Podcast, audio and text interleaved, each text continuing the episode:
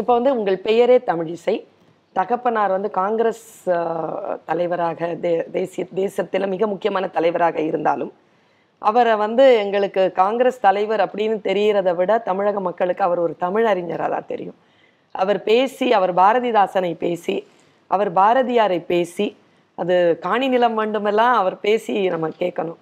அவ்வளோ பிரமாதமான ஒரு தமிழ் அறிஞருக்கு வீட்டில் பிறந்தவங்க. உங்கள் பேர்லேயே தமிழ் இருக்குது மொழியை பற்றி முக்கியமாக தமிழ் மொழியை பற்றி என்ன நினைக்கிறீர்கள்?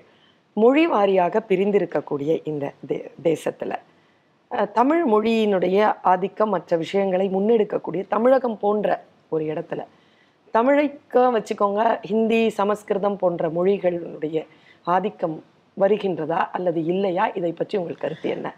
வர இது? மிக நல்ல கேள்வி. ஆனா இதுல நான் சொல்கிற பதில் சில விமர்சனங்களை எனக்கு கொடுக்கும். ஆனால் அதை பற்றி நான் கவலைப்படலை. ஏன்னா நாட்டு முன்னேற்றம் தமிழக மக்களின் முன்னேற்றம் இன்றைக்கும் சொல்கிறேன் இந்த தமிழ் இந்த உடலில் மட்டும் இந்த உயிரோடு கலந்துருக்கிறது. எனக்கு இந்த உற்சாகத்தை கொடுப்பதே தமிழ் தான். அதில் நான் மிக தெளிவாக இருக்கிறேன். நான் படிக்கின்ற புத்தகங்கள் ஆனால் அதே நேரத்தில் ஆங்கில புத்தகங்கள் படிக்கின்ற ஒரு திறமையும் இருக்குது இன்னும் சொல்ல போனால் ஹிந்தி ஒருவேளை படிக்க தெரிந்திருந்தால் நமது நான் இப்போ சொல்கிற கருத்துக்கள் எல்லாம் இன்னும் அதிகமாக வட இந்திய உள்ளவர்களுக்கு சொல்லி அவர்களின் நம் தமிழின் பெருமையை இன்னும் அதிகமாக சொல்ல முடிந்திருக்குமோ? ஆக நமது வாய்ப்புகளை பெருக்குவதற்கு மொழி அவசியம். என் மொழி சரி இப்போ நான் உதாரணத்துக்கு உங்ககிட்ட சொல்கிறேன் நான் ஒரு நாள் ஹிந்தி பிரச்சார சபாக்கு ஒரு நிகழ்வுக்கு போனேன். முப்பது குழந்தைகள். இது யதார்த்தமான உண்மைகளை நான் சொல்கிறேன் இதை யாரும் விமர்சனம் மாட்டேன் தமிழ் வேணும். தமிழ் தான் என்னோட உயிர். தமிழை நான் எந்த விதத்துல இன்னொரு மொழி கத்துக்கிறதுனால தமிழ் எந்த வித ஏன்னா என்னது பேர் பேரிழமை வாழ்ந்த தமிழ். நான் ஹிந்தி கத்துக்கிறதுனால என்னோட தமிழ் குறைய போறதில்ல. நான் தெலுங்கு கத்துக்கிறதுனால எனது தமிழ் குறையவே போறதில்ல. யாமறிந்த மொழிகளிலே தமிழ் மொழி போல் தான் பாரதி சொன்னான். தம் பாரதி என்ன தமிழ் மொழி பற்றி இல்லாதவரா? இல்ல. நாம நான் சார்ந்திருக்கின்ற இப்ப தெலுங்கானால நரசிம்மராவ் அவர்களுக்கு பல மொழிகள் தெரியும். ஆனா அந்த வாய்ப்புகள் ஒரு ஒரு சின்ன உதாரணம் சொல்றேன். நான் வந்து ஹிந்தி பிரச்சார சபாக்கு ஒரு நிகழ்வுக்கு போனேன். முப்பது குழந்தைகள் என் குழந்தைகள்னா ஒரு பதினெட்டு பத்தொன்பது வயது குழந்தைங்க ஒரே நேரத்துல ஹிந்தி கிளாஸ்க்கு வந்திருந்தாங்க. எல்லாமே தமிழர்கள். நான் அவங்க கிட்ட கேட்குறேன் அவங்க சொன்னாங்க நான் இரண்டு லட்சம் ரூபாய் சம்பளம். ஒரு மிகப்பெரிய அகில இந்திய கம்பெனி. மார்க்கெட்டிங் அது ஒரு ஒரு ஒரு பெரிய கார் கம்பெனி. எங்களது திறமைக்காக எல்லாரும் நாங்க செலக்ட் ஆனோம். ஆனா இந்த கார் கம்பெனி இந்தியா முழுவதும் உள்ள கம்பெனி. நான் ரொம்ப ஏழ்மை வாழ்ந்த கொண்டு எனக்கு ரெண்டு லட்சம் ரூபாய் சம்பளம்னு நான் ரொம்ப மகிழ்ச்சி அடைந்தேன். ஆனா நேர்முக தேர்வுல எனக்கு ஹிந்தி தெரியலன்ற ஒரே காரணத்திற்காக இவ்வளோ பெரிய வாய்ப்பை நான் இழந்தேன். அப்ப ஹிந்தி தெரியணுமா? வேண்டாமா?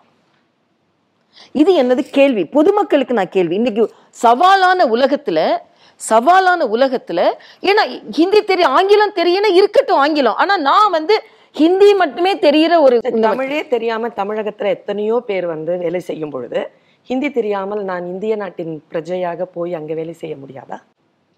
இல்ல அதுதான் சொல்றேன். இல்ல இல்ல அதுதான் ஒரு நிறுவனத்துல ஹிந்தி தெரிய இப்போ அவங்கெல்லாம் வேலையை இழந்துட்டாங்களே. இது நான் அனுபவத்துல பார்த்தது. உதாரணத்திற்கு என்னன்னா இந்த மொழி தெரிந்திருந்தது என்றால் அந்த மாநிலத்திற்கு நான் போய் வேலை செய்ய முடியல இல்லையா? அதை கற்றுக்கொள்வதில் என்ன குறைவுன்னு நான் கேட்குறேன். என் தமிழ் எனக்கிட்ட இருக்கு. நான் குறையிறது குறையே போறது என் தமிழ்னா என் தமிழ்நாட்டுக்குள்ள என்னோட வேலை இருக்கு. இன்னொரு இடத்திற்கு போகும் பொழுது அது இன்னும் சொல்ல போனா நான் கட்டாயப்படுத்துகின்ற பொழுது நான் கட்டாயமே இல்ல. கட்டாயமே இல்ல. கட்டாயமே யாருமே படுத்தல. யாரும் இதுவும் நான் தெளிவுபடுத்துறேன். யாருமே கட்டாயப்படுத்தவே இல்லை. ஹிந்தி கத்துக்கொண்டு கட்டாயப்படுத்தணும்னு யாராவது சொன்னாங்கன்னா அதை நேரடியா என்கிட்ட நீங்க வந்து அதிகாரப்பூர்வமா வா- இது படிக்கலன்னா வாய்ப்பு இல்ல அப்படிங்கறத மறைமுகமா கட்டாயப்படுத்துவது தானே இல்ல இது வந்து ஒரு இது நான் நேரடியா பார்த்ததை உங்களுக்கு சொல்றேன். சரி. அதனால தான் சொன்னேன் நான் விமர்சனம் வரும்னு சொன்னேன். ஆனா இது நேரடியா நான் பார்த்தேன். முப்பது பேரும் ஏன்னா அவங்க வாய்ப்பு மறுக்கப்பட்டது. ஒரு ரெண்டு லட்சம் ரூபாய் அவங்களுக்கு கிடைக்கும் அந்த பொண்ணு என்கிட்ட சொன்னது. எனக்கு தெரிந்திருந்தா எனக்கு அந்த வாய்ப்பு கிடை ஆக அப்படிப்பட்ட வாய்ப்புகளும் மறுக்கப்படுகிறது இல்லவா சரி தெரியலன்னா என்ன வேலைக்கு வேணும்? ஆ எனக்கு தேவை. அந்த கம்பெனிக்காரன் என்ன சொல்றான்? எனக்கு இன்னொரு மொழி தேவை? உங்களுக்கு அது தெரியல. அந்த வாய்ப்பு உனக்கு கிடையல. இது யதார்த்தமான உண்மையை நான் சொல்றேன். அதுக்காக நான் ஹிந்தி படிங்கன்னு சொல்லல. படித்திருந்தா அவங்களுக்கு அந்த வாய்ப்பு கிடைத்திருக்கும். ஆக இன்னொரு மொழியை கற்றுக்கொள்வது தவறில்லை. இன்னொன்று உனக்கு தெரிந்த மொழியில் பேசும்பொழுது நீ அவர் தெரியாத மொழியில் பேசும்போது அறிவைத்தான் நீ அடைகிறாய். உனக்கு தெரிந்த மொழியில் பேசும்போது அவர் இதயத்தை நீ அடைகிறாய். அப்போ இன்னொரு மொழி கத்துக்கள்ற தப்பு இல்லை யார் எதையுமே திணிக்க முடியாதேப்பா. ஹிந்தின்னு இல்லை. நீ உனக்கு பிடிக்காத ஒரு எதையுமே நீ இன்னைக்கு தோசை தான் எனக்கு பிடிக்கணும் இட்லியை வாயில் அமுக்க முடியுமா? முடியாதுல்ல. இட்லி சாப்பிடு அம்மா சொல்றாங்க இன்னைக்கு தோசை இல்லப்பா இட்லி சாப்பிடுன்னு உடனே இட்லியை சாப்பிடு எனக்கு கட்டாயப்படுத்துகிறேன்னு சொல்ல முடியுமா? இன்னைக்கு உனக்கு வயிறு நிறையறதுக்கு நான் இட்லியும் சாப்பிடு அப்படின்னு சொல்றது தான் ஆக அறிவுரைகளை அறிவுறுத்தலாக எடுத்துக்கொள்வாமல் அதை வந்து நீங்க வந்து கட்டாயமாக நினைக்கிறது இது வந்து இது வந்து நான் தெளிவுபடுத்துறேன் யாரையுமே எங்கேயுமே கட்டாயப்படுத்தல. நீங்களா எடுத்துக்கொள்வதற்கு இன்னொரு மொழி தெரிந்திருந்தால் உங்களது வாய்ப்புகள் இன்னும் கொஞ்சம் பிரகாசமா இருக்கிறது அப்படின்னு. என் தமிழ் எந்த விதத்துல எனக்கு குறைவு தரல. நான் தமிழை வந்து கொண்டாடுகிறேன். ஒன்றும் பிரச்சனை இல்லை. ஆனா நான் தெலுங்கானாக்கு போகும்போது நான் தெலுங்குல பேசினா இன்னும் அவர்களின் மொழியின் இணக்கமாக போகிறேன் ஹிந்தி பேசுகின்ற மாநிலத்திற்கு போகும்போது ஹிந்தியில் பேசினா இன்னும் கொஞ்சம் இணக்கமா அவங்களுக்கு போறேன் ஆக என் மொழியையும் என் நாட்டையும் அவர்களுக்கு புரிய வைப்பதற்காகவாவது என் மொழியின் பெருமையை புரிய வைப்பதற்காகவாவது அந்த மொழியை நான் கத்திருக்கலாமே அப்படின்றது ஒரு ஆதங்கம். அவர்கள் எங்கள் தேசத்திற்கு வந்த பொழுது எங்கள் கைகளில் நிலங்களும் அவர்கள் கைகளில் வேதங்களும் இருந்தன. இன்றைக்கு எங்கள் கைகளில் எங்கள் மொழிகளில் அவர்கள் வேதங்களும் அவர்கள் கைகளில் எங்கள் நிலங்களும் இருக்கின்றன அப்படிங்கிற ஒரு கருப்பு கவிதை இருக்கு. மொழியை வந்து எப்பொழுது நம்முடைய ஆளுகைக்கு வெளியில் போகிறதோ அல்லது வேறு விதமான வாய்ப்புகளுக்காக கட்டாயப்படுத்தப்படுவோமோ அப்பொழுது நம்முடைய சுய அடையாளம் வந்து கேள்விக்குறியாகுமா? ஒரு கல்வியாளராக ஒரு படித்த ஒரு பொறுப்பான ஒரு தமிழ் மகளாக இருக்கக்கூடிய உங்களிடத்தில் என்னுடைய இல்ல நான் அதுக்கு பத்தி மறுபடியும் பாரதியே நான் உங்களுக்கு சொல்றேன். பாரதி காசிக்கு போனார்.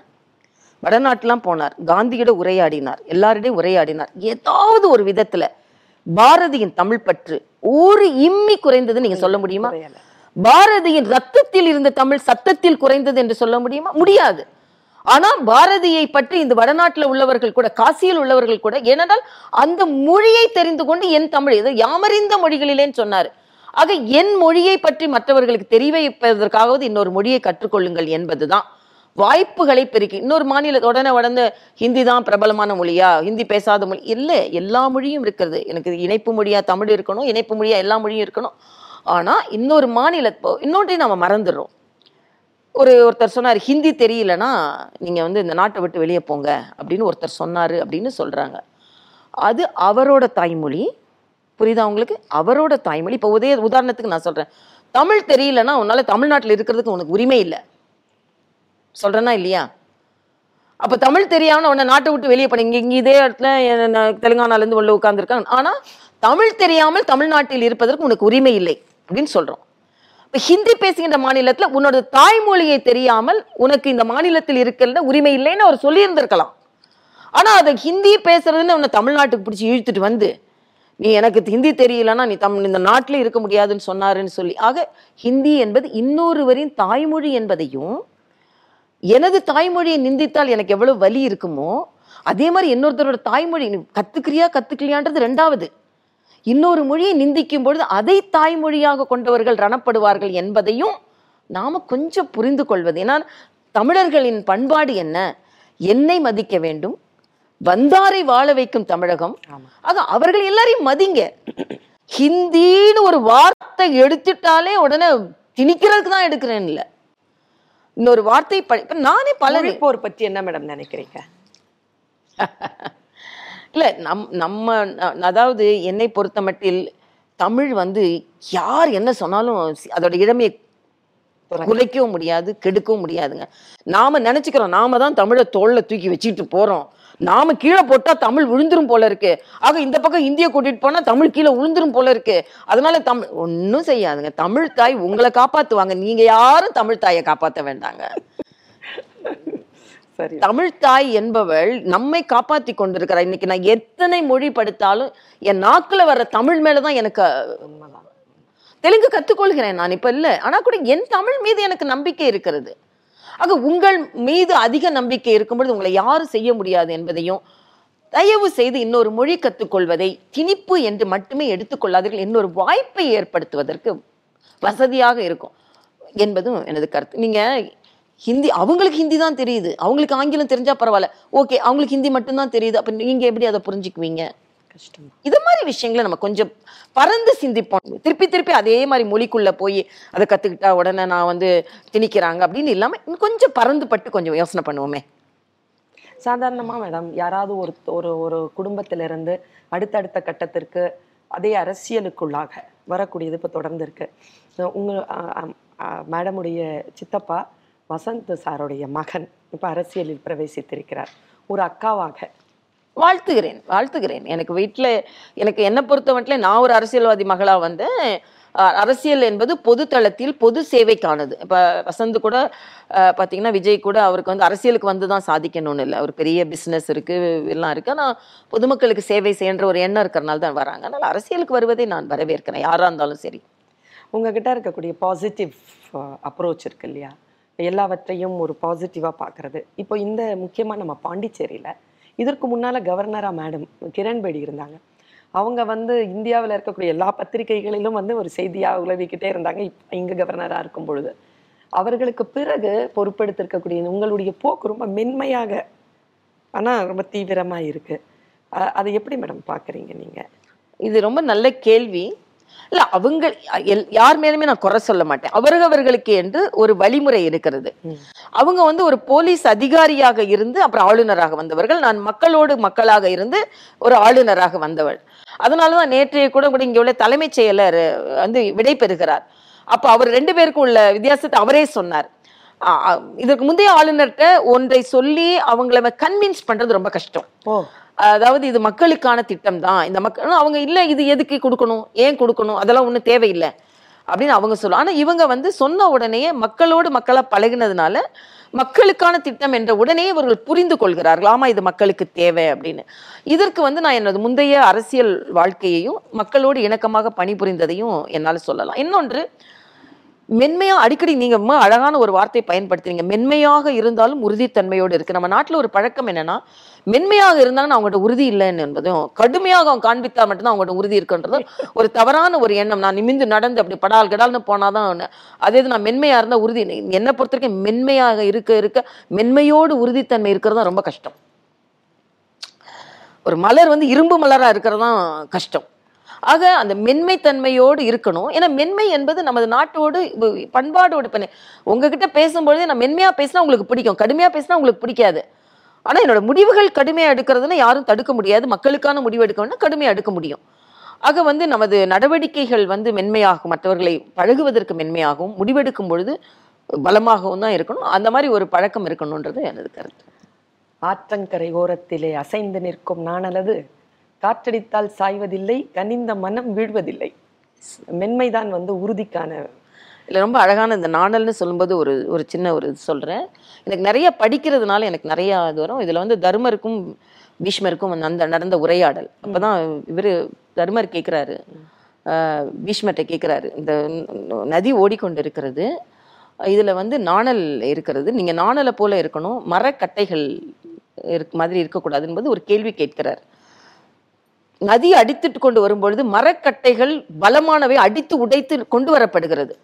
ஆனால் இந்த நாணல்கள் கரையோரங்களில் இருக்கிறது இந்த நாணல்களை பிடித்து பிடுங்க முடியவில்லை இந்த நதிகளால்னு கேட்கிறார். அதுக்கு அவர் சொல்றாரு வளைந்தே கொடுக்க மாட்டேன் என்று நிமிர்ந்து நின்னால் உன்னை அடித்து உடைத்து எடுத்து வர முடியும். ஆனால் சூழ்நிலைக்கேற்ப வளைந்து கொடுத்து ஆனால் வளைந்து மட்டுமே இருந்து முடிய முடியாது. அந்த சூழ்நிலை போன உடனே நிமிர்ந்து கொள்ளுகின்ற நாணல்களை யாராலும் பிடுங்க முடியாது. ஆக வாழ்க்கை தத்துவம் அதுதான். நீங்க மரக்கட்டைகளை மாதிரி நான் நிமிர்ந்து நின்ன எதிர்க்கணும் வேணா அடிச்சு உடைச்சு கொண்டு போயிடுவாங்க. ஆனா வாழ்க்கையில நிமிர்ந்து நிற்கணும் வளைந்து கொடுக்க வேண்டிய நேரத்துல வளைந்து கொடுக்கணும். ஆனா வளைந்தே இருந்துடவும் கூடாது. இது வாழ்க்கை நமக்கு இது மகாபாரதத்திலே வருகிறது. தமிழகத்தில் மட்டுமல்ல இந்திய திருநாட்டிலே அரசியலில் களமாடுகின்ற பெண்களை குறித்து மக்கள் வந்து ரொம்ப கவனமா இருக்கிறாங்க. அதுல வந்து நீங்க ஒரு இப்போதைக்கு மிக முக்கியமான ஒரு தூணா நீங்க வந்து உயர்ந்து நிற்கிறீங்க அதில் டவுட்டே கிடையாது. கருத்துகள் மற்ற விஷயங்கள் எதில் என்ன வேறுபாடுகள் இருந்தாலும் உங்களுடைய பயணத்தில் நீங்கள் ஒரு சிகரத்தை தொட்டிருக்கிறீர்கள். போய் ஒரு சேரில் நீங்கள் உட்கார்ந்துருக்கிறீங்க. தமிழகத்திலிருந்து ஒரு பெண் போய் இரண்டு மாநிலங்களுக்கு அப்படி போய் ஒரு கவர்னர் சீட்டில் உட்கார்ந்துருக்கிறதுங்கிறது எத்தனை கோடி தமிழர்கள் இருந்தாலும் அத்தனை கோடி தமிழர்களும் பெருமைப்படக்கூடிய ஒன்று. ஒரு பெண் ஆளுமையாக. நான் அந்த எப்பவுமே ஆளுமை கூட அந்த பெண் என்பது நான் சேர்க்க மாட்டேன். ஏன்னா ஆளுமை ஆளுமை தான் அது என்ன இருக்கு? ஆண் ஒரு பெண் என்று. ஆனாலும் ஒரு எனக்கு தெரிஞ்சு இப்போ நீங்க அந்த சீட்ல உட்கார்றதுக்கும் நான் இந்த சீட்ல உட்கார்றதுக்கும் ஒரு ஆண்கள் உட்கார்றதுக்கும் வித்தியாசம் இருக்குன்னு நான் நினைக்கிறேன். அவங்க ஒரு நாற்பது ஐம்பது ஆண்டுகள் உழைச்சா உட்கார்ந்துடலாம். நானும் நீங்களும் ஒரு எட்டாயிரம் பத்தாயிரம் ஆண்டுகள் உழைத்தால் தான் உட்கார முடியும். தமிழகத்தில் மட்டுமல்லாமல் இந்திய அளவுல ஒரு நான்கு பேரை என் மீ நான் கவனம் வைத்திருக்கக்கூடிய ஒரு நான்கு பேர். ஒருத்தங்க ஆளுமை அரசியல் ஆளுமை சோனியா காந்தி. நமக்கு தமிழகத்தில் மிகப்பெரிய ஆளுமையாக இருந்த இரும்பு மனுஷி புரட்சி தலைவி ஜெ. ஜெயலலிதா அம்மையார். அடுத்து இப்பொழுது பாராளுமன்ற உறுப்பினராக களமாடி கொண்டிருக்கக்கூடிய கனிமொழி பாராளுமன்ற உறுப்பினர் அவர்கள் கரு கனிமொழி கருணாநிதி பாராளுமன்ற உறுப்பினர் அவர்கள். அடுத்து மம்தா பானர்ஜி அம்மா. இந்த நான்கு பேரை பற்றி தமிழிசை என்கின்ற முழுமையான ஒரு அரசியல் ஆளுமை கொண்டிருக்கக்கூடிய பார்வையை சொல்லுங்க மேடம். ச- மரியாதைக்குரிய சோனியா காந்தி அவர்கள் காங்கிரஸ் பேரியக்கத்தை தூக்கி நிறுத்தியவர்கள். அதாவது ஒரு இந்திய நிறுவனத்தை ஒரு இத்தாலிய பெண்ணாக இருந்தாலும் தூக்கி நிறுத்தியவர்கள். ஆனா அவங்க வந்து அதுல வந்து அது ஒரு ஒரு தனி ஆளுமையாக மட்டுமே செயல்பட்டார்களோ என்று மற்றவர்களை ரொம்ப மேல வர தனி ஆளுமையா மட்டுமே செயல்பட்டு கொண்டிருக்கிறார்கள். ஏன்னா அது அவங்க கட்சிக்குள்ளே அப்படி ஒரு பிரச்சனை இருக்குது. இது அவங்க மேல நான் வைத்திருக்கின்ற பார்வை. ஆளுமையா இருக்கலாம் ஆனா மற்றவர்களுக்கு அந்த வாய்ப்புகள் சற்று மறுக்கப்பட்டதோ அப்படின்ற ஒரு எண்ணம் இருக்கிறது. அடுத்து மேடம் ஜெயலலிதா அவர்கள். அவர்கள் இன்னும் சொல்லப்போனால் எனது வாழ்க்கையிலேயே நேரடியாக அந்த இரும்பு பெண்மணியை நான் ஒரு துரும்பு பெண்மணியாக இருந்தாலும் கூட நேரடியாக களத்தில் நின்றேன் என்பதில் இந்திய சரித்திரத்துல தமிழக சரித்திரத்துல ஒரு ஒரு- பதிவு இருக்கும் அதனால அது ஒரு வாய்ப்பு பல பேருக்கு கிடைக்காது ஆனா ஆனா அந்த இரும்பு பெண்மணி வந்துற்ற காலை நல்லது ஒரு பகையை. அப்ப வந்து அவங்க வந்து அதுவும் நான் தலைவரான உடனே ஒரு வாழ்த்து செய்தி எனக்கு அனுப்புனாங்க. இது வந்து எல்லாருக்கும் ஒரு ஆச்சரியம். ஏன்னா மரியாதைக்குரிய ஜெயலலிதா அம்மாவை பத்தி தெரியும். அது ஒரு வாழ்த்து செய்தி அனுப்புனாங்க. அது மட்டும் எனது பையனோட திருமண அழைப்புதலை கொடுக்கும்போது உதவியாளர்லாம் சொன்னாங்க இன்னைக்கு கேபினெட் மீட்டிங் இருக்கு கொஞ்ச நேரம் தான் இருக்கு. நீங்க வந்து அவங்க கிட்ட கொடுத்துட்டு உடனே வந்துருங்க அப்படின்னு சொன்னாங்க. ஆனா என்னை பார்த்து ரொம்ப பேசி எங்க பையன்கிட்ட வந்து அம்மா வந்து அரசியல்ல இருக்காங்க. ஆனா பிள்ளைங்களையும் பாத்துக்கிறாங்க பாருங்க அப்படின்னு பேசி அது ஒரு ரொம்ப ஒரு கனிவான ஒரு ஒரு பெண்ணை நான் பார்த்தேன். ஒரு ஒரு- இரும்பு பெண்மணிக்குள்ள ஒரு கரும்பை நான் பார்த்தேன். அதான். அல்ல அது அதுதான் அதுதான் பெண். ஆனா இன்- அ- அப்புறமா தான் அவங்க கிட்ட ரொம்ப அதிகமா பழகுகின்ற ஒரு வாய்ப்பு இல்லாம போயிடுச்சே அப்படின்னு. ஏன்னா இன்னும் இன்னொரு பதிவை சொல்றேன். கடைசி நாள் கடைசி நாள். மெட்ரோ ரயிலுக்கான ஆரம்பம். அவங்களுக்கு அன்னைக்கு தான் காய்ச்சல் வந்தது. நேரடியாக வர முடியாம காணொலியில பண்றாங்க. நான் வந்து அப்போ எம்பி கிடையாது எம்எல்ஏ கிடையாது. மரியாதைக்குரிய வெங்கையா நாயுடு அவர்கள் நகர்ப்புற அவங்க அமைச்சர். அவங்க தான் அதை தொடங்கி வைக்கிறாங்க. நான் வந்து கட்சி தலைவராக இருந்தாலும் அதில் இருந்து யாராவது விமர்சனம் பண்ணிட்டு போகிறாங்க அரசாங்க விழாவில் இப்படி அவங்க வந்தாங்கன்னு சொல்றதுக்காக நான் கீழே உட்காந்துருக்கேன் அங்கேருந்து காணொலியில் பார்க்குறாங்க பார்த்துட்டு அந்த அந்த தண்டவாளத்து பக்கத்தில் ஒரு சேர் போட்டு நானும் ஸ்ரீபெரும்புத்தூர் எம்எல்ஏவும் எம்பியும் உட்காந்துருக்கோம் சரி மேடம் அங்கேருந்து அந்த கலெக்டர் ஓடி வராரு மேடம் உங்களை ஸ்டேஜுக்கு கூப்பிடுறாங்க அப்படின்னு. நான் சொன்னேன் இல்லை இல்லை நான் வரல. நான் வந்து வேணாம். நான் வந்து எம்பி கிடையாது. எம்எல்ஏ கிடையாது. அரசாங்க விழான்னு இல்லை நீங்கள் மேடம் நீங்கள் வரலன்னா பிரச்சனை ஆகிடும் மேடம் அங்கேருந்து உங்களை பார்த்துட்டு நீங்கள் வந்து பிளாட்ஃபார்மில் இதில் உட்காந்துருக்கீங்க அப்படின்னு மேடைக்கு கூப்பிடுறாங்கன்னு சொன்னாங்க. நான் மேடைக்கு போய் பே- போய் உட்கார்ந்த பிறகு தான் பேச ஆரம்பித்தாங்க கடைசி நாள் கடைசி நிகழ்வு அவங்களை கீழே இருந்த ஒரு பெண்ணை மேடையில் அமர வைத்துவிட்டு அவர்கள் மறைந்திருந்தார்களோ என்று ஒரு எண்ணம் எனக்கு இருக்கிறது. இது வந்து இது வந்து வெளிப்படையான பதிவு எல்லாருக்குமே தெரியும். சரி. இது அங்க உள்ள அதிகாரிகளுக்கு தெரியும். இது உண்மையிலேயே அரசாங்க விழால நடந்தது. கீழே இருந்தவளை எடுத்துட்டு போய் மே நான் சொன்னேன் நான் எம்எல்ஏ ஐயோ நான் வந்து பிரச்சனை ஆயிடும். இல்ல இல்ல நீங்க வாங்க நீங்க நீங்க என்னதான் இருந்தாலும் தமிழ்நாட்டுல ஒரு கட்சி தலைவர் மேடம் நீங்க இப்ப வரலனா தான் கோச்சிக்குவாங்க. நான் சொன்னேன் "மே- ஐயோ, மே- கூப்பிட்டுட்டு போய் என்னை உட்கார வைக்கிறாங்க. அதான் அதான் கடை அதுக்கப்புறம் நம்ம ஜெயலலிதாவை வந்து பொது நிகழ்வுல பார்க்கல. அதான் அவங்க நடந்த கடைசி நிகழ்வு. இது எனக்கு மிக ஆழமான அவங்கள பத்தி எவ்வளவுலாம் கருத்து சொல்லியிருக்கேன். இது வந்து இப்படிப்பட்ட ஒரு ஆரோக்கியமான ஒரு சூழ்நிலையை வந்து கடுமையா அவங்களுக்கு அவங்களுக்கு தண்டனை கிடைக்கும்ல கடுமையா பேசினேன் எல்லாம் பேசினேன். ஆனா கூட அவங்க ஒரு பெண்ணின் உடனே அந்த மரியாதை கொடுக்கணும்னு நினைச்சது உண்மையிலே எனக்கு ஒரு நிகழ் நிகழ்வான நிகழ்வான விஷயம் ம். சரி அடுத்தது மேடம் கனிமொழி கருணாநிதி பாராளுமன்ற அது வந்து இதே மாதிரிதான் ஒரு வாய்ப்பு. அதாவது எப்படி வந்து அந்த நேரடியாக எதிர்ப்பதற்கு அரசியலில் ஒரு வாய்ப்பு கிடைத்ததோ அதே மாதிரி களத்துல எம்பி தேர்தல்ல அவங்கள நேரடியா எதிர்க்கின்ற ஒரு வாய்ப்பு கிடைத்தது. இதுவும் ஒரு அரசியல்ல பல நிகழ்வுகள் எனக்கு சவாலான நிகழ்வு பல பதிவுகள் சரித்திர பதிவுகள் அதுல இதுவும் அஹ், கனிமொழியா தமிழிசையா அப்படின்னு நேரடியாக அவங்க வந்து ஒரு ஒரு மென்மையான ஒரு போக்கை கடைபிடிக்கக்கூடிய ஒரு அரசியல்வாதியாகத்தான் நான் பார்க்குறேன் உறுதியாக. ஆமா உறுதியாக பார்க்குறேன் மற்றபடி நேரடியாக எதிர்த்து போட்டி போட்டு பட் மற்றபடி ரொம்ப பழகுனது கிடையாது அவங்க கிட்ட. சரி. ஆஹ் ஒரு ஒரு என்ன யாரா இருந்தாலும் அதாவது குடும்பத்தின் பின்னணி இருந்ததா இல்லையான்றது வேற. ஆனா யாரா இருந்தாலும் முன்னுக்கு வர்றது கஷ்டம் தானே அதுல அவங்க அரசியலில் ஒரு முக்கியமான நபர் என்று எடுத்துக்கொள்றோம் மம்தா மேடம். அவங்க வந்து ஒரு ஒரு போராட்ட வீரர் தான் ஒரு- ஒரு தெருக்களில் இறங்கி போராடக்கூடிய ஒரு நபர். இதே மாதிரி தான் பெண்களாக இருக்கும் பொழுது அதில் வந்து ஆனால் சில நேரங்களில் ரொம்ப அதிகமாக அதை கையில் எடுக்கிறாங்களோ அப்படின்ற ஒரு எண்ணம். அதை அதாவது உறுதிப்பாடு இருக்கலாம். அது வந்து போராட்டமாக இருக்கலாம். அந்த போராட்டத்தை எதுவுமே அளவுக்கு மிஞ்சி சில நேரம் கொண்டு போகிறாங்களோ அப்படின்னு ஒரு எண்ணம் எனக்கு உண்டு. ரொம்ப இவங்கக்கிட்ட வந்து நான் இந்த நேர்காணலில் பார்த்துக்கிட்டு இருக்கிறது இந்த கதைப்போமா நிகழ்ச்சியில் பார்த்துட்டு இருக்கிறதுல என்ன மனசுலேயும் அந்த புத்தியிலையும் என்ன சத்தியம்னு தோணுதோ அதை அப்படியே பேசிகிட்டு இருக்கிறீங்க அது அது ரொம்ப பெரிய ஒரு விஷயமா நான் நினைக்கிறேன் மேடம். இது பேட்டியை தாண்டி நான் சொல்கிறேன் இப்போ நீங்கள் வந்து மருத்துவராக வந்தீங்க. உங்களுக்கு வந்து இப்போ நான் வந்து பிஹெச்டி ப முடிச்சுட்டு யூஜிசி கிளியர் பண்ணிவிட்டு நான் ஒரு காலேஜில் வந்து ப்ரொஃபஸராக ஒர்க் பண்ணிகிட்ருக்கேன் நம்முடைய காலகட்டத்தில் நாம் படித்து வந்தது. ரொம்ப ஒரு ஒரு விதமான சாதாரணமான சூழல் இல்லை என்றாலும் கூட முடியவே முடியாது அப்படிங்கிற சூழல் இல்லை. ஏனென்றால் நமக்கு முன்னால் சில பேர் அப்படி பாதையை போட்டு கொடுத்துட்டாங்க. தந்தை பெரியார் கர்ம வீரர் காமராசர் அவர்கள் ரொம்ப அடுத்ததாக வந்த பெருந்தலைவர்கள் எல்லாம். நீங்க படிக்கும்போது மருத்துவர் ஆகிறதுக்கு டைம்ல நீட் கிடையாது. இன்னைக்கு வந்து தமிழிசை மாதிரி ஒரு பெண் மருத்துவராக முடியாத ஒரு சூழ்நிலையில இப்போ வந்து நீட் நிக்குது அப்படிங்கிற மாதிரி பொதுவா ஒரு கருத்து இருக்கு. அதை பற்றி நேர்மையாக நீங்க இந்த இந்த கேள்வி எதிர்கொண்டு நேர்மையாக இது. அரசியலுக்காக இல்ல நேர்மையாக நீங்க நீங்க மிகச் சரியாக சொன்னீர்கள். எனக்கு சரி என்று பட்டதென்றால் நான் சரின்னு சொல்லுவேன். முதலில் இருந்தே நீட் தேவை என்பது எனது கருத்து. ஏனென்றால் அது மறுபடியும் அதே தான் சொல்றேன். இந்த நீட் தேவைன்றதுக்காக என்னை போட்டு ட்ரால் பண்ணாத நாள் கிடையாது. அதனால தான் நான் சொன்னேன். உங்களுக்கு வேணான்னு சொல்றதுக்கு எனக்கு கருத்து இருக்கு. ஆனா நான் அந்த துறையில இருந்துகிட்டு சொல்றேன். தமிழிசை மாதிரி ஒருத்தர் ஆக முடியும்னா நிச்சயமா ஆக முடியும்.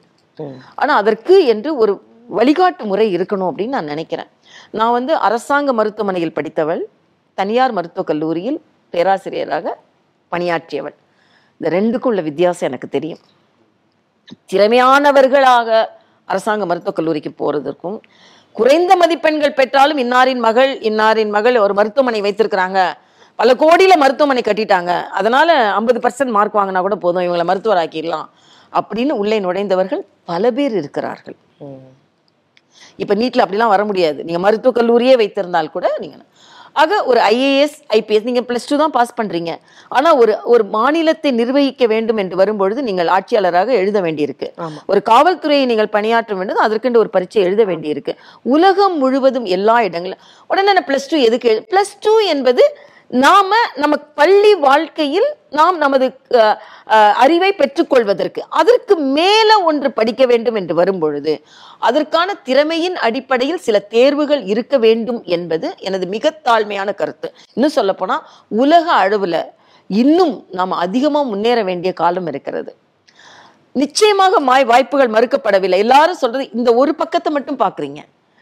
நான் எனது அனுபவத்தை சொல்றேன்? நான் ஒரு நாள் என்னோட மகளுக்கு கோட் வாங்க போகும்போது ஒரு ஆட்டோ டிரைவர் அண்ணன் தனது மகனுக்கு நீட்ல இடம் கிடைச்சது நான் கோட்டு வாங்கிக்கிட்டு இருக்கேன் அப்படின்னு சொன்னதை நான் கேள்விப்பட்டிருக்கேன். ஆக இன்னொரு பக்கத்தில் அப்படிப்பட்டவர்களுக்கும் எந்தவித பாதிப்பும் இல்லாமல் அவர்களுக்கு வாய்ப்புகள் கிடைத்து கொண்டிருக்கிறது என்பதும் இன்னும் சொல்ல போனா தமிழ்நாட்டில் நம்ம இப்படி சொல்றோம். தமிழ்நாட்டில் எனது வே தாழ்மையான வேண்டுகோள் தமிழகத்தின் அத்தனை சவால்களையும் இளைஞர்கள் ஏற்றுக்கொள்ளும் அளவிற்கு அவர்களின் மனநிலையை தயவு செய்து மேம்படுத்துங்கள். கல்வி நிலையை மேம்படுத்துங்கள். அவங்கள வந்து நம்ம இதை எதிர்கொள்ள முடியாது முடியாது முடியாது என்ற ஒரு அவநம்பிக்கை தயவு செய்து ஏற்படுத்தாதீர்கள். எல்லா மாநிலங்களும் ஒத்துக்கொண்டு விட்டார்கள். எந்த மாநிலத்திலும் அதுக்கு எதிர்ப்பு இல்லை. தெலுங்கானால தெலுங்கானால நான் உங்க பெருமைக்காக சொல்லல ஒரு பத்து குழந்தைகளுக்கு புத்தகம் வாங்கி கொடுக்குறேன்னு சொன்னேன். மிக ஏழ்மையான முடிவற்ற ஒரு ஒரு இஸ்லாமிய நபரின் குழந்தை இன்னைக்கு தேர்வாயிருக்கிறா. ப ம- முதல் வருட நோட்டு புக்குங்களையும் புத்தகங்களையும் நான் வாங்கி கொடுக்குறேன்னு சொல்லியிருக்கிறேன். ஆக இது பல வாய்ப்புகளையும் ஏற்படுத்தி தருகிறது. நாம வந்து ஒரு பிரச்சாரத்தை எடுத்துக்கிட்டு அதை மட்டுமே பின்னால போகக்கூடாதுன்னு நினைக்கிறேன். ஒவ்வொரு இடத்துலயும் ஒரு ஒரு க- கல்வி தகுதி வந்து ரிஃபைன் ஆயிட்டே வரணும். ஆக நீங்க தகுதியானவர்களை எடுப்பதற்கு இது ஒரு வாய்ப்பு தான் நான் சொல்றேன். ஏன்னா நான் வந்து அந்த துறையில இருந்துட்டு சொல்றேன். நான் வெளியே இருந்துட்டு சொல்லல. அந்த துறைக்குள்ள இது வந்து உடனே வந்து என் துறையை சார்ந்தவர்களே வேற மாற்று கட்சிக்காரர்களே வேற கருத்து சொல்லலாம். ஆனா உங்களுக்கு தற்ப நான் எப்பவுமே ஆத்மார்த்த பூர்வமாகத்தான் எதையுமே நான் அணுகுவேன் நம்ம உடனே வந்து என்ன கேட்கலாம்? அவனா நீட் இல்லாதவங்களாம் சரியான மருத்துவர்கள் இல்லையா? ஆமாம். அப்படிப்பட்ட மருத்துவர்களையும் நான் பார்த்திருக்கிறேன். அம்மா அப்பா கோடி கணக்கில் ஹாஸ்பிட்டல் கட்டிட்டு ஐம்பது பர்சன்ட் மாத்திரம் வாங்கினா போதும்னு பல கோடி ரூபாய் பணத்தை செலவு செய்து மருத்துவர்களானவர்களை நான் கண்ணால் பார்த்திருக்கிறேன். அப்படிப்பட்ட மருத்துவர்கள் இனிமேல் வர முடியாது என்பதையும் ஏழை ஒரு பெண் உட்கார்ந்து உட்கார்ந்து நீட்டுக்கு படித்தால் பெரிய மருத்துவமனை இல்லாத ஒரு அம்மா அப்பாவின் மகள் கூட ஒரு முடிவெட்டுபவரின் மகளோ? இல்லை என்றால் முடிவெடுப்பவர்களின் மகள் மட்டுமல்ல முடிவெடுப்ப முடிவெட்டுபவளின் மகள் கூட வர முடியும் என்பதை அனுபவபூர்வமாக நான் பார்த்து கொண்டிருக்கேன் தமிழகத்தில் இந்த நீட் தேர்வை எதிர்ப்பதற்கான பின்புலம் அரசியல் என்னவா இருக்கு அரசியல் தான். அப்படி அரசியல் கருத்து? அப்படிதான் என்னோட கருத்து. அரசியல் அதனால தான் அது அரசியல் விதமாக அது பிரச்சாரம் செய்யப்படுகிறது. வேண்டும் என்ற பிரச்சாரத்தை சரியாக செய்ய முடியவில்லையோ என்ற என் ஒரு கருத்தும் எனக்கு இருக்கிறது. புதிய கல்விக் கொள்கை பற்றி என்ன கருத்து மேடம்? அதுவும் இப்படிதான். புதிய கல்விக் கொள்கையை சரியாக புரிந்து கொள்ளாமல் அதை எதிர்க்கிறார்கள் என்பதுதான் எனது கருத்து. அதுல வந்து என்னமோன்னு சொல்றாங்களே குலக்கல்வியை கொண்டு வார்கள் இதெல்லாம் இல்லவே இல்லைங்க. நான் ஒரு பதினான்கு உடனே உடனே இங்கே உடனே ஓ நீங்கள் வே வேந்தரா இருக்க முடியுமா அப்படின்னு நீங்கள் தமிழ்நாட்டில் கேள்வி கேட்பாங்க. பதினான்கு கல்லூரி பல்கலைக்கழகத்தின் வேந்தர் என்ற முறையில் அதை முழுவதுமாக படித்திருக்கிறேன். இன்னும் சொல்ல போனால் நான் அடிக்கடி சொல்றது எஜுகேஷனையும் கொடுக்குறாங்க நியூட்ரிஷனையும் கொடுக்குறாங்க.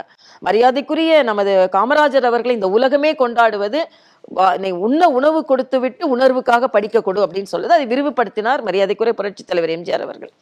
ஆனால் பிரேக்ஃபாஸ்டில் ஆரம்பித்து அதில் கவனம் செலுத்தி இன்னும் சொல்ல போனா மொழி இன்னொரு மொழியை மும்மொழியை சொல்கிறார்கள். மருத்துவர் என்ற முறையில் சொல்றேன். எட்டு வயதிற்குள்ள எத்தனை மொழிகளை நீங்கள் சொல்லி கொடுத்தால் கூட இந்த மூளை கிரகித்துக் கொள்ளும். கிரகித்துக் கொள்ளும் மூளை இருக்கும்போது ஏன் மறுக்கிறீங்க? இப்ப நான் தெலுங்கு படிக்க கஷ்டப்படுறேங்க. தெலுங்கு படித்தால் இன்னும் அந்த மக்களிடம் நான் அதிகம் அதிகமாக உள்ள போக முடியும். ஆனா அதே இது எனது உறவினர் குழந்தைகள் எட்டாம் வயதுக்குள்ள கன்னடத்துல படிச்சாங்க கன்னடத்துல பேசுறாங்க ஹிந்தியில பேசா ஹிந்தியில பேசுறாங்க. சோ ஒரு வாய்ப்புகளை அந்த எட்டு வயதுக்குள்ள கொடுக்கும்போது ஏன் அதை மறுக்கிறீங்க நான் கேக்குறேன் களம் இருக்கிறது பயிர் போட்டால் பயிர் விளைவதற்கு தயாராக இருக்கிறது. ஆனா நான் பயிரை போட மாட்டேன்னு ஏன் சொல்றீங்க? நான் கேட்கிற கேள்வியை தான். நான் மருத்துவர் நான் சாதாரண ஆளா சொல்லல. எட்டு வயது வரைக்கும் இந்த மூடை எத்தனை மொழிகளை வேண்டுமானாலும் கிரகித்துக் கொள்ளும். அதே நேரத்தில் என் தாய்மொழியை அதிகமாக கிரகித்துக் கொள்ளும். அதனால்தான் தாய்மொழி கல்வியை அவர்கள் கொண்டு வருகிறார்கள். தாய்மொழியை அவங்க மறுக்கல. நான் மருத்துவர் என்ற முறையில் ஆறு மாசம் வரைக்கும் தாய்ப்பாலை கொடுக்கணும்னு சொல்லுவேன். தாய்ப்பாலை கொடுத்துட்டு சப்ளிமெண்ட் கொடுன்னு சொல்லுவேன். இதைத்தான் கல்விக் கொள்கை சொல்கிறது. தாய்ப்பாலில் கொடுங்க. அதே நேரத்தில் சப்ளிமெண்ட்டும் கொடுங்க. இன்னும் ரெண்டு மொழியை கற்றுக்கொண்டால் தவறில்லை. குழந்தை நல்லா புஷ்டியாக வரட்டுங்க. இன்னொரு வாய்ப்பை அந்த குழந்தைக்கு ஏற்படுத்தி கொடுக்குறான். இன்னொரு மாநிலத்தில் உள்ள குழந்தை வேகமாக ஓடும்போது ஏன் குழந்தைக்கு சப்ளிமெண்ட் கொடுக்காம இன்னொரு மொழியை கற்றுக்கொள்ளாம ஏன் அவ தடுமாறி இங்கேக்குள்ளே கிடக்கணும்னு நான் சொல்கிறேன் வாய்ப்புகளை விரிவாக்கி கொடுங்கள். என் தமிழகத்து குழந்தை இந்த மொழி தெரிந்தது என்பதற்காக இன்னொரு மாநிலத்தை சென்று ஆளட்டுமே. ஏன் கஷ்டம் உங்களுக்கு தமிழ் ஹிந்தி தெரிஞ்சதுன்னா தெரி- இந்த இந்த ஆளுமை ஹிந்தி தெரிந்த மாநிலத்தில் ஹிந்தி தெரிந்தது என்பதற்காக ஹிந்திக்காரங்களை போய் ஆளட்டுமேங்க சரி ஏன் என்ன கஷ்டம்? ஹிந்தி மட்டுமே தெரிந்த மாநிலங்களை காட்டிலும் தமிழகம் தமிழ் மட்டுமே தெரிந்த அதிக அளவில் முன்னேறி இருக்கிறது. அது தவிர இல்ல. இன்னும் அதிக அதுல நீங்க சொல்றது முன்னேறி இருக்குதுன்னா அறுபது பெர்சன்ட் முன்னேறி இருக்குன்னா இது ஹிந்தி தெரிஞ்சதுன்னா நீங்க நூறு பெர்சன்ட் முன்னேற முடியும். நூறு பெர்சன்ட் ஹிந்தி தெரிஞ்சவங்க ஏன் இன்னும் முன்னேறாம இருக்கு இல்ல அது அதாவது அது இன்னொருத்தர் ஏன் முன்னேறலன்றது எனக்கு கவலையே கிடையாதுங்க. அது வந்து அவர்களின் அறிவாற்றல் அவர்களின் நினைவாற்றல் எல்லாம் அதை பத்தி நான் கவலை. ஏன் தமிழகத்தில் உள்ள இன்னொரு குழந்தைக்கு இன்னொரு மாநிலத்தில் கிடைக்க வேண்டிய வாய்ப்பை ஏன் மறுக்கிறீர்கள்? தமிழகத்துல எல்லாம் கொடுத்துட முடியாதுல்ல? மொழியை கற்றுக்கொள்வது உணர்வுபூர்வமாக மட்டுமல்ல வாய்ப்புகளுக்காகவும் கூட தானே ஆக என் தமிழ் மக் என்னோட தமிழ் தெரிந்த ஒரு பெண் இன்னொரு மாநிலத்தில போய் அந்த மொழி தெரிந்தது என்பதற்காக இன்னொரு மாநிலத்தில் ஒரு பெருமை கிடைப்பதை ஏன் கெடுக்கிறீர்கள் என்பது எனது மிக தாழ்மையான கருத்து. சரி. உங்களுக்கு கிடைச்ச வாய்ப்பு மட்டும் கிடைக்காது. நான் த- அது சொன்னா தவறா போகும். முதலமைச்சர் அவர்கள் அவர்கள் நல்ல பேக்கிங் இருந்தது. இன்னைக்கு முதலமைச்சரா இருக்கிறாங்க. இப்போ எங்களை போன்றவர்கள் இன்னொரு மாநிலத்துல போய் அதிகமாக இன்னொரு மாநில மொழியை பேசும்பொழுது தமிழகத்தின் பெருமையை தான் நாங்க போய் பேசுவோம். அப்ப இன்னொரு இடத்துல ஒரு வாய்ப்பு கிடைக்கிற ஒரு நல்ல ஒரு வட இந்திய கம்பெனிங்க உங்களுக்கு இந்த மொழி தெரிஞ்சதுனால உங்களுக்கு அந்த சிஇஓவே கொடுக்குறேன்னு சொல்றாங்க. மொழி தெரியல. வாய்ப்பு மறுக்கப்படுகிறதா இல்லையா? அதே வாய்ப்பு தமிழகத்துல எல்லாத்துக்கும் நம்ம கொடுத்துட முடியுமா? இல்லைன்னா தமிழகத்துல மட்டுமே கொடுத்துட முடியுமா? ஆக நான் என்ன நான் அதை அப்படித்தான் பார்க்கிறேன். இன்னொரு மொழியை ஒரு வாய்ப்புகளை பிரகாசமாக்குகின்ற ஒரு ஒரு ஒரு வாய்ப்பை ஏன் தட்டி பறிக்கிறீர்கள் அது மட்டும் இல்ல புதிய கல்விக் கொள்கையில இன்னொரு மொழியை நீங்க கத்துக்கோங்க அவ்வளவுதான். தாய்மொழியை எந்த விதத்திலும் குறைத்து மதிப்பிட வேண்டாம். ஆனா சில சில சில அதுவும் கஸ்தூரி ரங்கன் என்பவர் சாதாரண நபர் கிடையாது. அதுவும் புதிய கல்விக் கொள்கை இன்னைக்கு எழுதி நாளைக்கு மரியாதைக்குரிய மோடிஜி கொண்டு வரல. உங்களைப் போல பேராசிரியர்கள் பல லட்சம் பேர் அதில் பதிவு செய்திருக்கிறார்கள். இந்த உல இந்தியா முழுவதும் ஒரு ஆண்டு காலமாக எல்லோரின் கருத்தையும் கிரகித்துவிட்டு கொடுக்கப்பட்ட புதிய கல்விக் கொள்கை அது. அதனாலதான் நான் சொல்றேன் எல்லாமே ஜனநாயக முறை. ஆனா நம்ம தமிழ்நாட்டை பொறுத்த மட்டும் உடனே ஒரு அரசியல் பூந்துருது. அவ்வளவுதான். ஏன் தனியார் பள்ளிகள்ல எங்கேயுமே ஹிந்தி கத்துக்கொள்ளலையா? இன்னைக்கு கேந்திரிய வித்யாலயாக்கு எனக்கு சீட்டு கொடுங்க சீட்டு கொடுங்க சீட்டு கொடுங்க தமிழகத்துல எத்தனை பேர் வந்து எங்க கிட்ட கேக்குறாங்க? ஏன்னா அதுல படித்தா குழந்தைகளுக்கு வாய்ப்புகள் அதிகமாக கிடைக்குது அப்படின்றது. ஏன் நவோதயா பள்ளிகளை நாம் மறுக்கிறோம்? நவோதயா பள்ளிகள் கிராமப்புற பள்ளிகளுக்கு மாணவ இந்த தெலுங்கானால நவோதயாவில் எவ்வளவு பலன் பெறாங்க? இன்னைக்கு நீட்டில் நவோதயாவில் படித்த ப- குழந்தைகள் இருபது முப்பது சதவீதமே பா- ஏன் நவோதயா பள்ளிகளை நம்ம மறுக்கிறோம்? கிராமத்து பிள்ளைகளுக்கு கல்வி கிடைக்கிறது அது அவ்வளோதான் ஆக இந்திய அளவில் இந்த ஆட்சியில் மட்டும் இல்லை நவோதயா காங்கிரஸ் காங்க ஆட்சியிலயும் இருந்தது இப்பயும் இருக்குது. ஏன் மறுக்கிறோம்? ஆக நம்ம மறுக்கிறது எல்லாமே ஒரு சுயநலன் சார்ந்த மறுப்பா இருக்குமோ? அப்படின்றது எனது எனது மிக வலிமையான கருத்து. நான் இதுதான் ஒரே கேள்விதான். உங்களுக்கு தெரியறதுனால இன்னொரு மாநிலத்துல ஒரு வேலை கிடைக்கும்ல? நான் இல்ல இல்ல நான் தமிழ் தான் தெரியும் நான் என்ன பண்ணேன் அப்ப வாழ் வாய்ப்பு கிடைக்காது. இன்னும் எவ்வளவோ பெரிய உலகம் பறந்து விரிந்து எனக்கு ஆங்கிலம் தெரியும்னா அவங்களுக்கு ஆங்கிலம் தெரிஞ்சிருக்கணும்ல? இன்னொரு மொழியை கத்துக்கிறதுல என்ன கஷ்டம்? உண்மைதான். நீங்க ஹிந்தி உங்களுக்கு தெரியுமா மேடம்? இல்ல எனக்கு தெரியாது. அதனால நீங்க ரெண்டு மாநிலங்களுக்கு கவர்னரா இருக்கிறீங்க. இல்ல ஆனா கஷ்டப்படுறேன்றது சொல்றேன். கஷ்டப்படுறேன் நிச்சயமா. சில நேரங்கள்ல உணர்வுகளை முழுவதுமாக ஹிந்தி மட்டுமே தெரிந்த ஒரு சில பேருக்கிட்ட என்னால அதே இது தெலுங்கானால எல்லாருக்குமே தெரியும். தெலுங்கானால என்ன சொல்ல போனா தெலுங்கானால இருந்து அதிகமான பேர் மத்திய இதுக்கு போறதுக்கு காரணம் தெலுங்கானால எல்லாருக்கும் ஹிந்தி தெரியும்.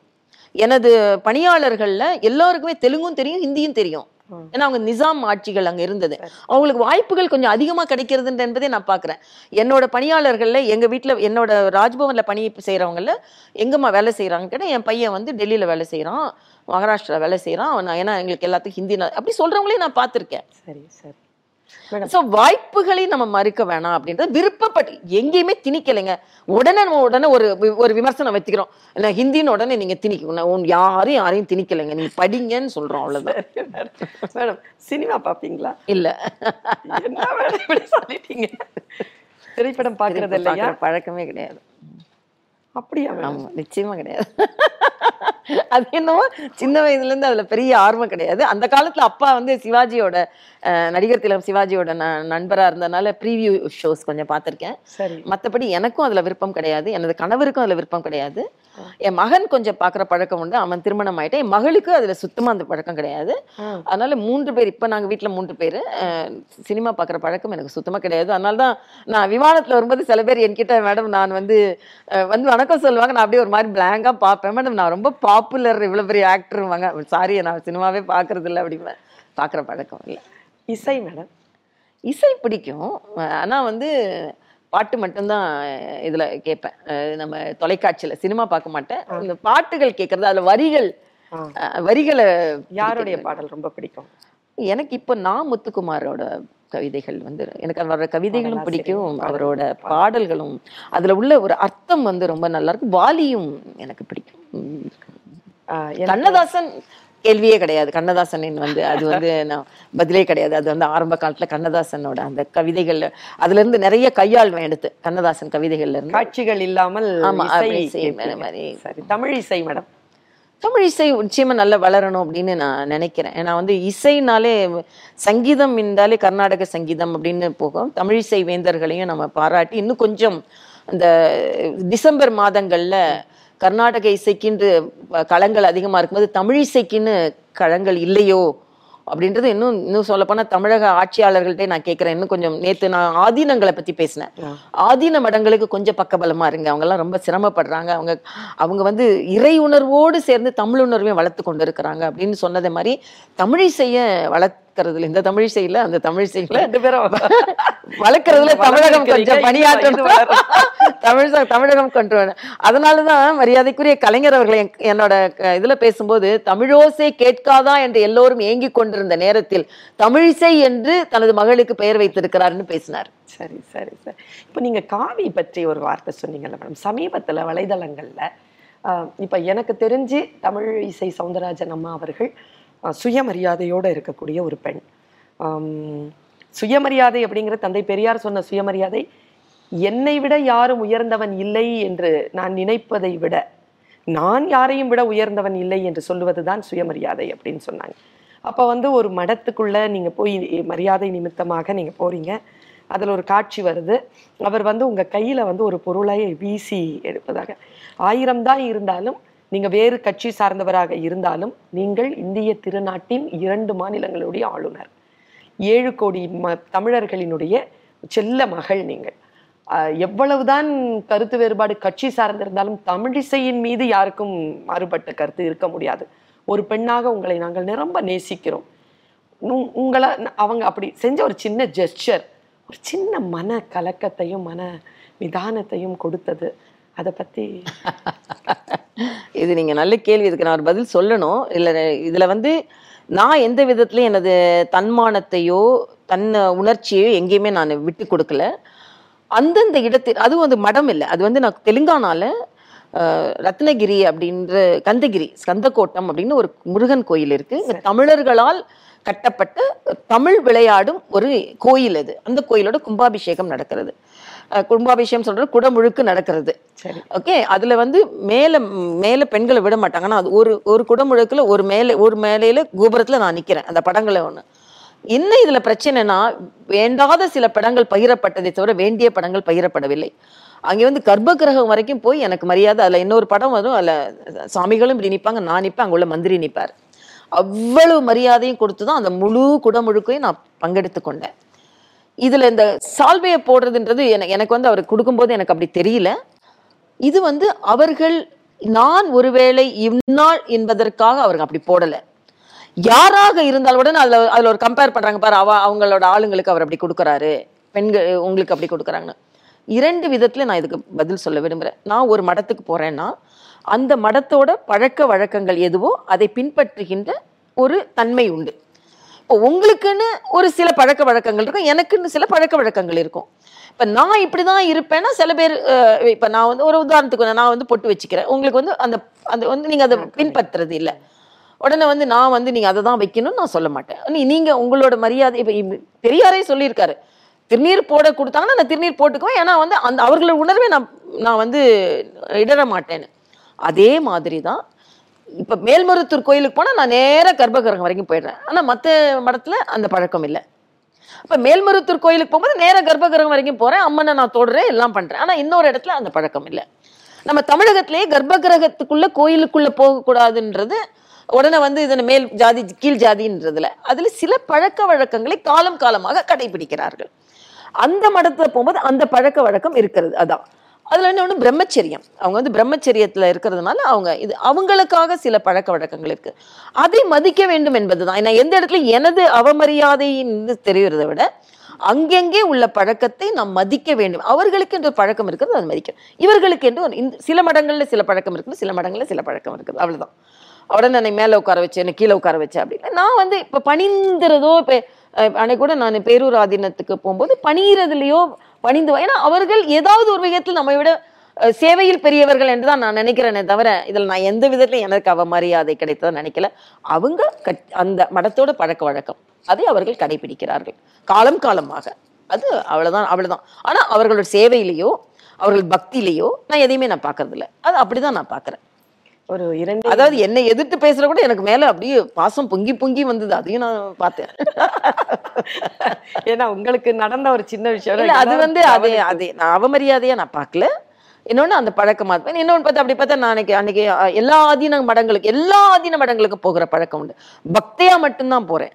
உடனே ஆளுநரா பார்த்து உடனே அவர் நான்ன்றதுக்காக அவர் அப்படி போடல. அதுல நான் என்ன- கர்ப்ப அங்க கர்ப்ப கிரகம் வரைக்கும் கூட கூட்டிட்டு போய் தான் அந்த நிகழ்வுகளை நடத்தினார் என்பதையும் நான் சொல்றேன். சரி மேடம் தமிழிசை சவுந்தரராஜன் அவர்கள் ஜாதியை குறித்து என்ன மனநிலை வைத்திருக்கிறீர்கள்? ஒன்று. இரண்டு தமிழகத்தில் இப்பொழுது புதிதாக அரசாங்கம் போக்கு குறித்து உங்களுடைய கருத்து. ஷார்ப்பா ரெண்டு கேள்விக்கும் ஷார்ப்பா பதில். ஜாதி என்பது அதாவது வைக்கிறதுல எல்லா பெரிய தலைவர்களும் மிகப்பெரிய முக்க முக்கிய பங்காற்றினார்கள். ஆனால் இப்போ இன்னைக்கு ஜாதி பயங்கரமாக உருவெடுத்து வருது. இதை வந்து இதை யாரும் மறுக்க முடியாது.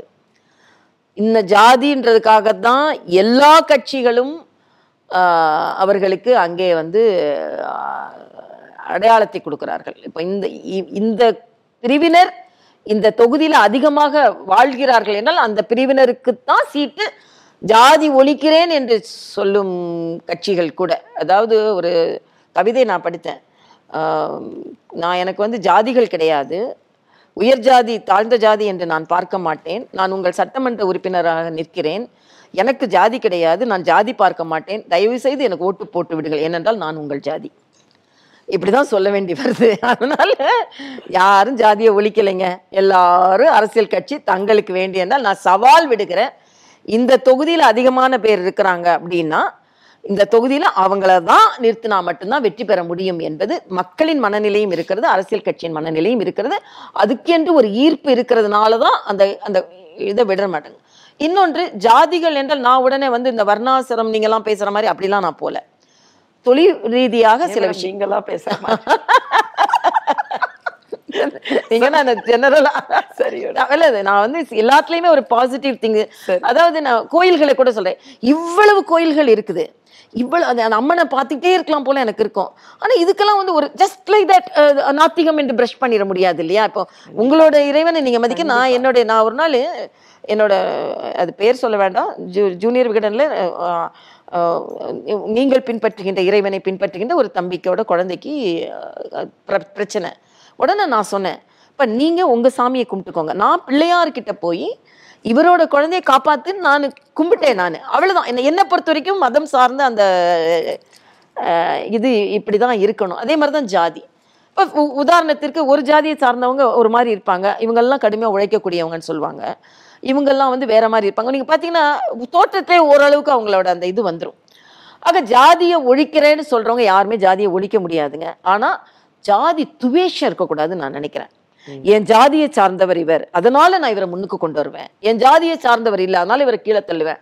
அப்படின்னு இருக்கக்கூடாது இருக்கக்கூடாது. ஆனா அந்த ஜாதிய உணர்வு முழுசுமாக முற்றிலுமாக போக்க முடியுமானா அரசியல் கட்சி தலைவர்கள் முதலில் அரசியல் கட்சியை சார்ந்தவர்கள் இந்த ஜாதி இங்க இருக்கு ஆனால் இந்த ஜாதியை சார்ந்தவர்களை நான் நிறுத்த மாட்டேன்னு ஒரு முடிவு எடுக்கட்டும் அப்புறம் ஜாதி ஒளிதான் நம்ம பார்த்துடலாம். அவ்வளவுதான். சரி மேடம். தமிழகத்தினுடைய அரசு நடவடிக்கை இல்ல இன்னொரு அரசுக்கு வந்து ரிப்போர்ட் கார்டு கொடுக்குற அளவுக்கு சரியா இருக்காதுன்னு நான் நினைக்கிறேன். நான் தமிழகத்தை சார்ந்தவள் தமிழ் மகள் என்ற வகையில நீங்க வந்து திராவிட அரசியல்ல வந்து ஐயா வந்து தேசிய அரசியலுக்குள்ள போட்டாங்க. நீங்களும் வந்து அங்கிருந்து கடந்து வேற இன்னும் நீங்க ரெண்டு பேருமே குடும்பத்துல இல்லாத ஒரு ஒரு நிலை வந்து திராவிட இந்த திராவிட அரசியலுக்கான தலைவர் வந்து கருணாநிதி ஐயா முத்தமிழ் அறிஞர் கலைஞர் கருணாநிதி ஐயா அவர்கள் இருந்திருக்கிறார்கள். அடுத்து வந்து புரட்சி தலைவி அம்மா ஜெயலலிதா இரண்டு பேரும் ஆட்சி செய்யும் பொழுது நீங்கள் ரொம்ப பவர்ஃபுல்லாகவே இருந்திருக்கிறீங்க. ரெண்டு பேருடைய ஆட்சியில் இருக்கக்கூடிய கம்பேரிசன் இது கொஞ்சம் ஒரு ஒரு- இது அதில் நான் முதலே சொன்ன மாதிரி தான் இதில் ஒன்று வந்து ஆன்மீகத்தை சார்ந்தது இன்னொன்று ஆன்மீகத்தை சுத்துமால் முற்றும் திறந்தது. அத்திகமாக நாத்திகமான ஆரம்பித்ததுலேருந்து இருந்து. ரெண்டு பேருமே திராவிட ரெண்டு பேருமே மக்களுக்கான பணிகளை செஞ்சாங்க அப்படின்றதுல எந்தவித மாற்று கருத்தும் இல்லை. கலைஞர் கொஞ்சம் தமிழை கொஞ்சம் ஏன்னா அவர் தமிழ் அறிஞராக இருக்கிறதுனால முன்னெடுத்து சென்றார். அவரவர்கள் சமயத்தில் அவரவர்களுக்கு வேண்டியதை தமிழக மக்களுக்கு செய்தார்கள் என்ற வகையில் தான் நான் சொல்ல முடியும். வேற எந்த விதத்துலையும் இதுல வந்து நான் வந்து மாறுபட்ட கருத்துக்குள்ள போக விரும்பல. சரி, சரி. ஆனா அஹ், கொஞ்சம் ஆன்மீகம் சார்ந்திருந்தா எனக்கு எப்பவுமே பிடிக்கும். ஆன்மீகத்தை சுத்தமா மறுக்க கூடாது அது எந்த ஆன்மீகம்? நானே இப்போ எனக்கு என் மதம் பிடிக்கும் உங்களுக்கு உங்கள் மதம் பிடிக்கும். அந்த ஆன்மீகத்தை சுற்றிலுமாக மறுக்கக்கூடாது என்பதும் ஒரு மதத்தை சார்ந்தவர்களை பற்றி பேசும்போது மட்டும் அது மதவாதம்னு எடுத்துக்கொள்ளக்கூடாது என்பதும் அவரவர்களின் உள உண்ணு உள உணர்வை மதிக்க வேண்டும் என்பதும் எனக்கு. சில நேரங்களில் ஓட்டு அரசியலுக்காக சில பேர் மனதை புண்படுத்துவதும் ஓட்டு அரசியலுக்காக சில பேருக்கு வாழ்த்து சொல்லக்கூடாது என்பதும் ஓட்டு அரசியலுக்காக சில பேரை எப்படி வேண்டுமானாலும் பேசலாம் சில பேரை நம்ம பேசிடவே கூடாது என்பதும் இருக்கக்கூடாது என்பது எனது கருத்தாக இருக்கிறது. அது நான் ரொம்ப தெளிவாக இருக்கேன். எனக்கு இப்போ நான் முருகனை கும்பிடுறேன்னா நான் ஓங்கி சொல்லுவேன். முருகனை நான் கும்பிடுகிறேன். முருகனை எனக்கு பிடிக்கும். அதற்காக நான் மற்ற தலைவர்களை மத தலைவர்களையோ சாமிகளையோ எனக்கு பிடிக்காதுன்னு இல்லை. ஆனால் அதை ஓங்கிச் சொல்வதை ஏன் நீங்கள் அது மதவாதமாக எடுத்துக்கொள்கிறீர்கள் என்பது எனது கேள்வியாக இருக்கிறது. இப்போ தமிழ் எனக்கு பிடிக்கும். ஓங்கிச் சொல்கிறோம் அதே மாதிரி எனக்கு எனது நம்பிக்கை இருக்கிறது. அந்த நம்பிக்கையை மதித்து பழகுங்கள்ன்றது நான் எல்லாத்தையும் கேட்டுக்கொள்கிற ஒரு மிகப்பெரிய வேண்டுகோள். இவ்வளவு நேரமாக அரசியலில் சமூகத்தில் மக்கள் பணியில் களமாடி கொண்டிருக்கக்கூடிய தேசிய ஒரு கட்சியினுடைய மாநில தலைவராக இருந்து பாரத திருநாட்டின் இரண்டு மாநிலங்களில் மிக முக்கியமான கவர்னர் பதவியை வகித்து வரக்கூடிய நம்முடைய தமிழ் மகள் மேதகு ஆளுநர் தமிழிசை சவுந்தரராஜன் அவர்கள் தன் மனதில் பட்டதனை மறைக்காமல் வார்த்தைகளுக்குள் எந்த ஒரு மறைவையும் வைக்காமல் எந்த ஒரு கரப்பையும் வைக்காமல் முழுமையாக நேசத்தோடு இந்த நிகழ்ச்சியை நடத்தினார்கள். அவருடைய பேரன்பிற்கும் பெருவெளியான அவருடைய அந்த பயணத்திற்கும் கதைப்போமா நிகழ்ச்சி நன்றி செலுத்துகிறது. மிக்க நன்றி அம்மா. நன்றி.